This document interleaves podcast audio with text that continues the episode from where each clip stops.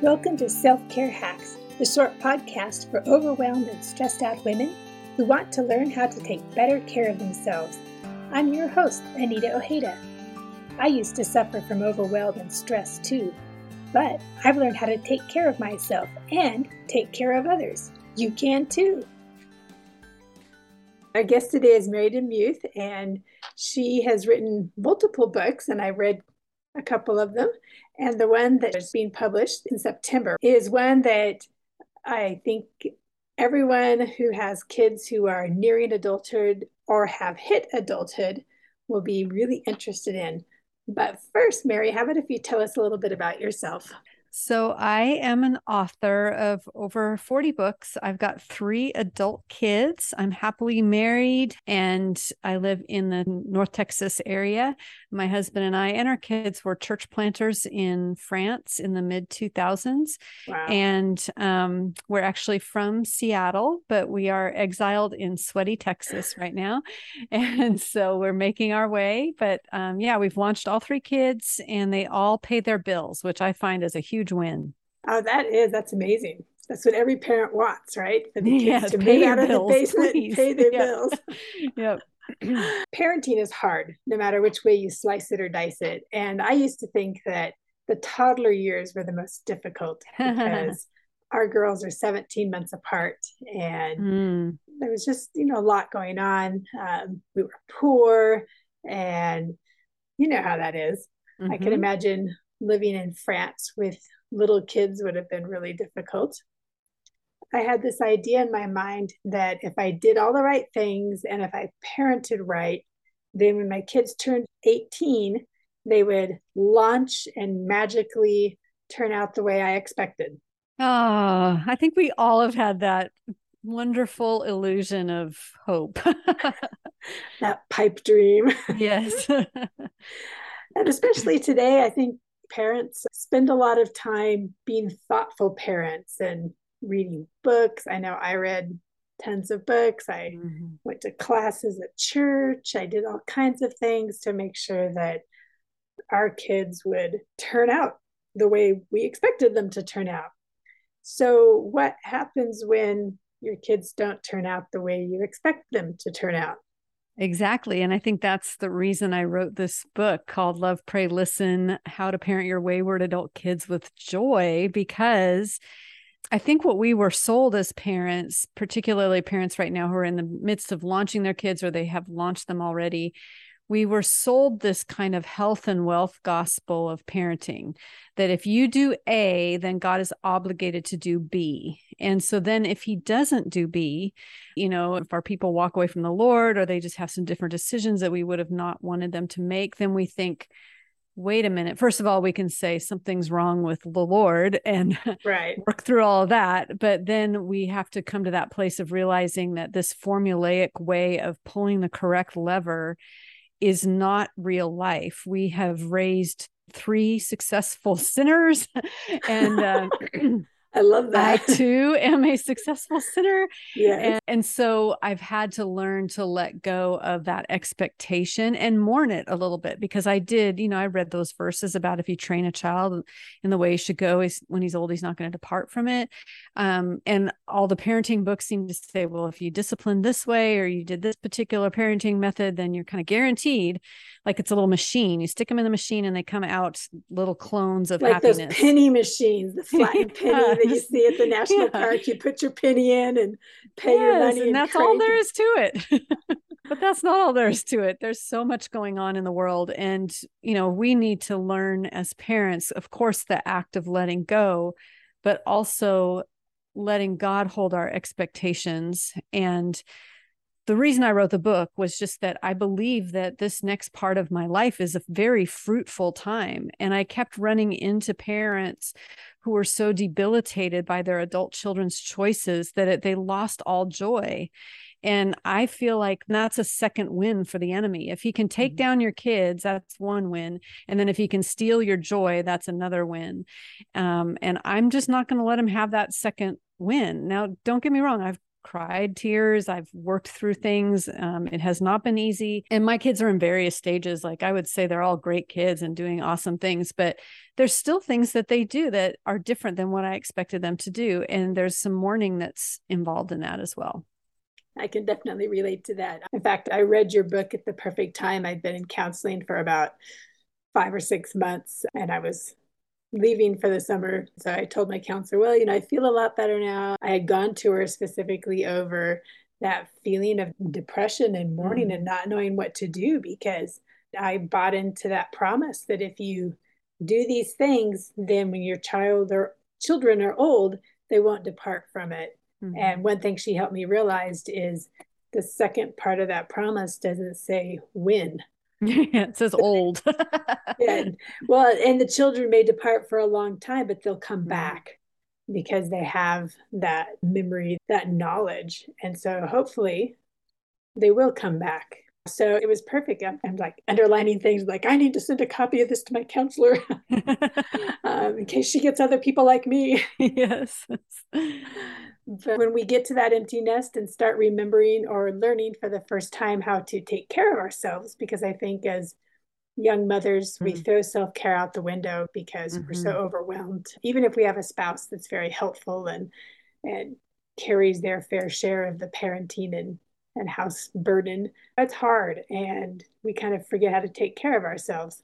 When our children launch or leave the nest or fledge or whatever we want to call it, then we have all this time and we start thinking, okay, now it's time to start taking care of myself. And we start realizing that things didn't turn out the way we thought they would. So it's kind of mm-hmm. like, you know, going, hearing about Disneyland all your life and then getting to Disneyland and being underwhelmed, which can very much happen. yes. so, how do we keep from spiraling into negativity when that realization hits? Yeah, that's a great question. And I would say first that it is normal to lament and mourn. And I think we've lost the ability or the understanding of how important grief is and walking through it. Mm-hmm. So I think a lot of times when you have parental depression about these kinds of things, it's that you haven't you either haven't given yourself permission to mourn and you just say i should be fine i should be fine and you just right. don't mourn it. Or you succumb to that mourning and you don't get out of it. And so there's right. kind of two things that can happen. I would first say it's great to mourn. You need to mourn. You need to walk through it. You need to lament what has happened and process that with really good safe people and with the lord. Um, but there will come a time and you'll you may sense it from the lord kind of pulling you away from it because you could wallow in it forever. Right. but if you have a wayward child, that wayward child is probably not affected by your sadness necessarily. Right. So you're not doing them any good by being crabby about it. And you're certainly not doing yourself any good by being crabby about it. So it behooves you to jump back into that self care and say, what is it that I need to find joy today? And like you said, when we had little tiny kids, I just, I never did that. And so it's a practiced thing that we have to learn how to do. And, and to find joy in other things and to have that and to tell the Lord, I I want to trust you for my kids. I don't right now. I feel like I'm being let down, mm-hmm. but um, I want to want to. So would you help me? yeah, I like that. It's hard to trust God's process when the process we've been promised doesn't work. We kind of tie it up with what we expect God to provide for us. And so it's hard to say, you know what? I'm not in control and I never was, even though I thought I was when they were little. Um, mm-hmm. And and he has a plan, and my part is to show up for his plan and stop trying to determine what his plan should be. Yeah, and that gets back to what you just said that that frustrating word called control, which is an mm-hmm. illusion, but we believe it for a really long time. But when when our kids launch we understand it's an illusion right. and we don't have that control. And I, I have met parents throughout my life who just couldn't let go of control and they made everything miserable um, because they were they were continually sad for years and years and years that their kids didn't live in a compound near them you know and all the kids were together and all that kind of stuff right. and it's just depressing but um, you know what i have to believe that god calls us we're not parents first, we're disciples first. And so, therefore, we have to look at this as a discipleship issue. Where are we in the discipleship journey? And there's so much more time and so much more potential to really press into the Lord in the second half of life to have it spoiled by our sadness. I like that idea of it's a discipleship and we have to do what we're supposed to do as disciples and not ruminate on our mistakes because yeah you know i have we have great kids and they pay their bills mm-hmm. one of them managed to finish a private college without any debt Woo! Um, i know it's like that's Yay! really good yeah. they have great paying jobs and one of them has started a family and you know i'm proud of them i'm very proud of them and, and who they've become but um, I did have to go through that period of mourning, and it did mm-hmm. take someone safe uh, to talk to. And I like the idea that you have in the book about creating a haven relationship for our adult kids. Could you talk a little bit more about a haven relationship? Yeah. So, a home that's a haven is a place that small kids and adult kids are wildly enthusiastic about coming home to. In fact, my husband, he travels a lot and he came home and he said, I just love being home. It's so peaceful here. And that is what I'm finding with my adult kids is we've had conflicts. Of course, we've had conflicts, but um, just recently, one of my kids called and talked about money issues, and they were stressed about them. And they had seen um, their mom and dad work through those issues a lot because mm-hmm. like you we were poor for a really long time poor in the united states standards not poor right. in the world standards um, exactly. and but uh, he would not have made that call had we not been a non-judgy you know if we had been a non-haven home mm-hmm. and so it's important that you a lot of times it's about keeping a straight face and not mm-hmm. reacting to whatever crazy thing they told you um, right but to continually reaffirm your love for them. And that's the structure of love pray listen is i'm taking parents through first corinthians chapter 13 the first part of that where it's talking about what love is and what love is not. Mm-hmm. and so um, we can always win if we err on the side of love. And when we're pro our kids and when we're you know standing up for them and we're cheerleading for them. And when we're in that space they're more apt to call us when they're in distress and then we can remain part of their lives right is, and and which is the goal know, yes that's the goal but i do want to speak to parents who have had parental estrangement because mm-hmm. there are parents out there whose kids have have ghosted them yeah. and that's its own grief as well and i just want to give space to that and acknowledge that there are some parents really suffering right now whose kids have really walked away from them. And then at that point, you really understand your lack of control and you really can only just pray. um, yeah. You can love from a distance. Mm-hmm. Um, and if they ever call, you can listen. But really, at that point, all you have in your arsenal is to just pray that the Lord would leave the 99 and chase the one my worst case scenario mind always goes to if one of my kids ghosted me, especially if it was a daughter, Mm-hmm. what would I do? How would I know whether that was her ghosting me because she needs space because I've been a cranky person and haven't mm-hmm. and tried to, you know, remain in control? Or is her significant other making her ghost me because it's an abusive relationship? Mm-hmm. And so that would be my huge worry. Um, how can you tell which one it is or might be? And what do you do? Because you don't want to keep, you know, showing up on the doorstep when they've clearly said they don't want any communication with you. But how do you know it's them talking and not an abusive or controlling spouse? I think that's where we get to community and why we need community so much. Because in those kind of situations, I would go to my community and say, Am I crazy? Is there something I've done? Um, and I have good enough friends who will tell me the truth, who will say, Yeah, you're a little heavy handed there, or mm-hmm. uh, maybe they just need some space and it's okay. Um, so I think all of us as parents, I think all of us have had that vision in our lives of our kids sitting on um, a couch in a counselor's office and they are saying things like, everything would be fine except for my crazy mother. you know, I think we always have that fear. So I, I dignify that fear, but I think most of the time, if you're a dedicated, um, connected parent, that sometimes there are those times when they need space because they're growing up and they do need to differentiate from us. And that has to happen in every parental child relationship relationship. Um, but uh, unless they tell you, you just can't assume what it means. And I don't think it's, you know, out of bounds uh, to have a safe conversation and say, is there something that I can do to change? Mm-hmm. Is there a way that I am bothering you or hurting you? Because we have, and you can just be really honest and say, you know, we have a different relationship now. We used to be parent child. Now we're more mentor friend or friend friend. And I've never done this before. So I'm yeah. sure I'm doing things wrong and I'm probably bothering you. And I don't want to, but this is new for me too. Um, and I think that's part of the the thing that we learn when we have adult kids is now we're kind of on a level playing field. There's no like mm-hmm. hierarchy of of oh well i'm a parent so i'm closer to god than they are or you know that it's it's not now your peers and right. there's going to be a different way of relating that is going to be bumpy yeah that's true because you're going from one role to another i'm a teacher and the idea of working at the same school that i went to school at mm. and calling my new my colleagues by their first names is just horrifying. like, you know, how can I call Mr. Smith Bob? Because for four years he was Mr. Smith. right, right. And so you have to like renegotiate that. And the way the other person reacts to the first time you try calling them Bob or the first time you try calling them Mr. Smith kind of says a lot in how that relationship is going to work. If they if they're like, oh no, call me Bob, we work together now then that's one direction the relationship will take. And if they're like, I will always be Mr. Smith. that's right. Don't call me Bob.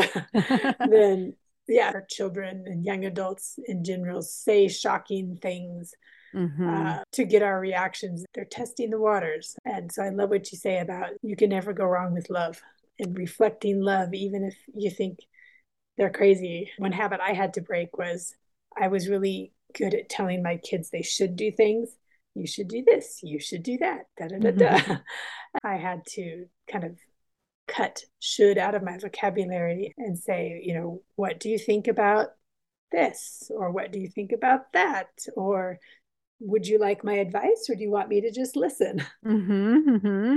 Uh, those phrases have all come in handy in my relationship with our daughters. How do you think we can use our time to grow in our relationship with God so we can absorb his kindness and improve our relationships with ourselves and improve our relationship with ourselves so that we can improve our relationships with our adult children? That's a beautiful question. And I, I wish I had a handle on it in terms of my own practice. It's hard on I'm it's hard for me to do that.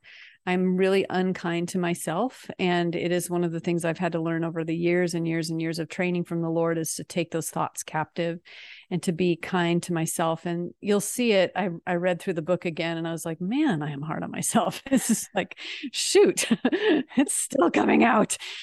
And so it is, for me, it's about understanding scripture knowing the the word of god well and knowing you know treating myself as i would treat my close friends mm-hmm. and giving myself the grace that i would want to receive from them. And then when i do that when i live in light of that then i'm much more graceful and grace filled and more kind toward my kids.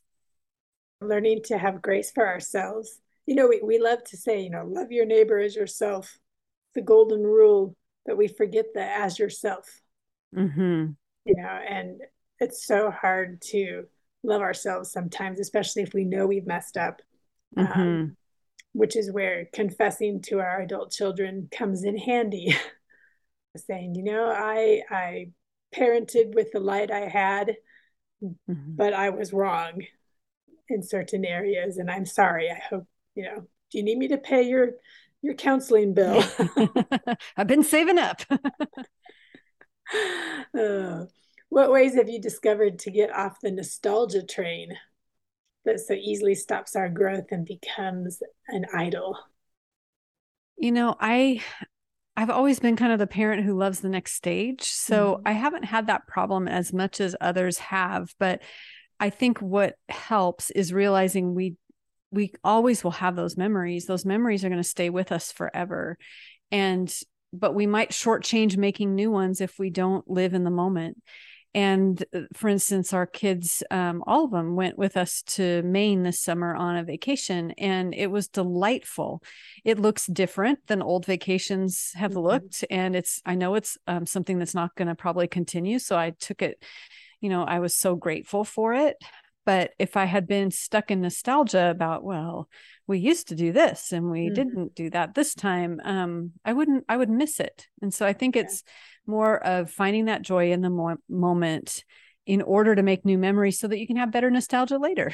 so, exactly. You can yeah. continue to make good memories. yeah, exactly. Yeah. Yeah. So one of the difficult things is holidays, family holidays, Thanksgiving, Christmas, birthdays, whatever. We have this way that we did it. And so when our kids are adults, we have to say, How would you like to do it? Or how do you want to do it at your house? Because it's going to be different than what it was at my house. So I found that that helps is to ask for input. Yes. Yeah. So, how is humble listening to our adult children a form of self care?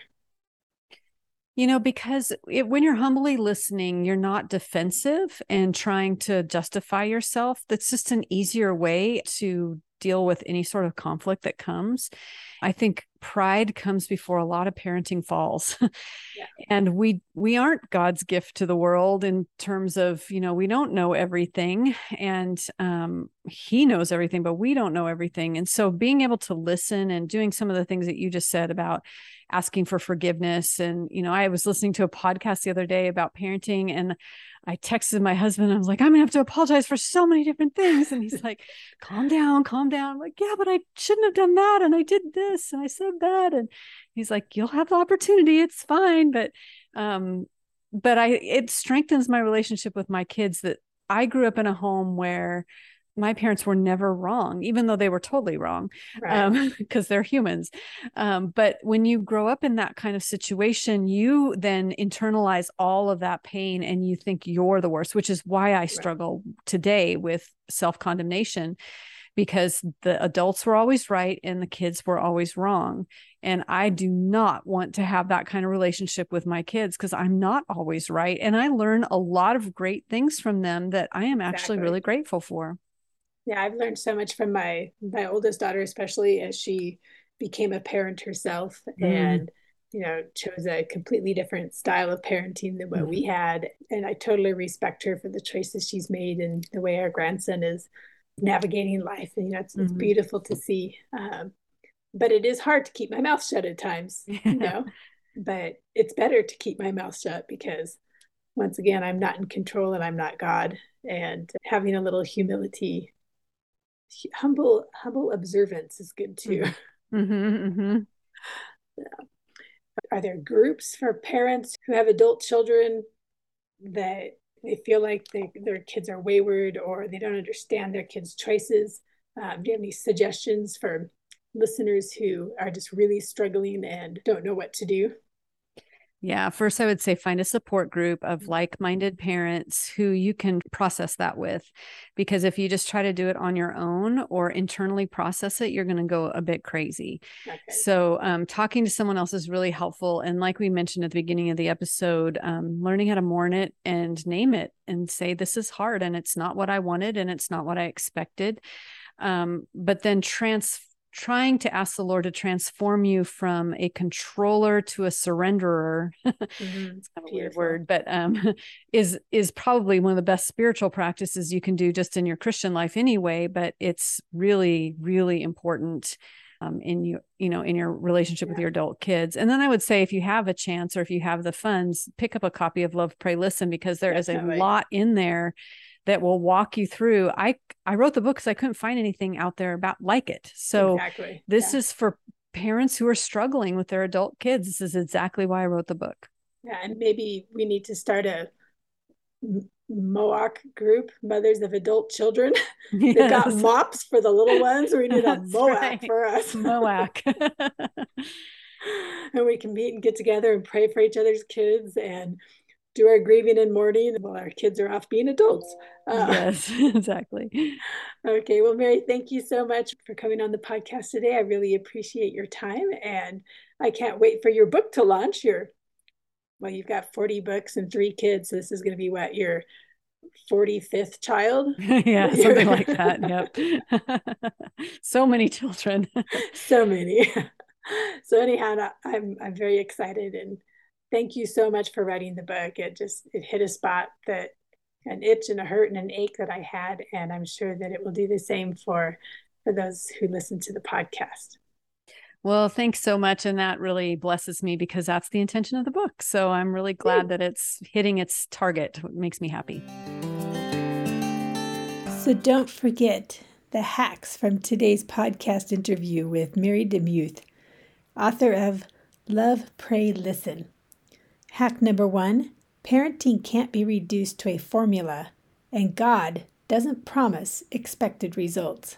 Hack number two it's healthy to take time to mourn when we realize reality is different from our expectations or when our children fledge. Hack number three we need to learn to let our expectations go and ask God to handle our big feelings for us. Hack number four don't let the enemy win by letting him steal our joy. Hack number five you won't be any good to your children if you let sadness and nostalgia rule your life.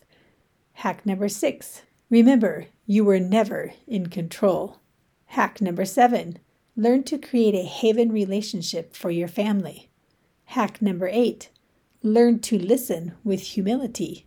Hack number nine seek help from a safe community. Hack number 10 have grace for yourself and your mistakes. Hack number 11 become students of your children.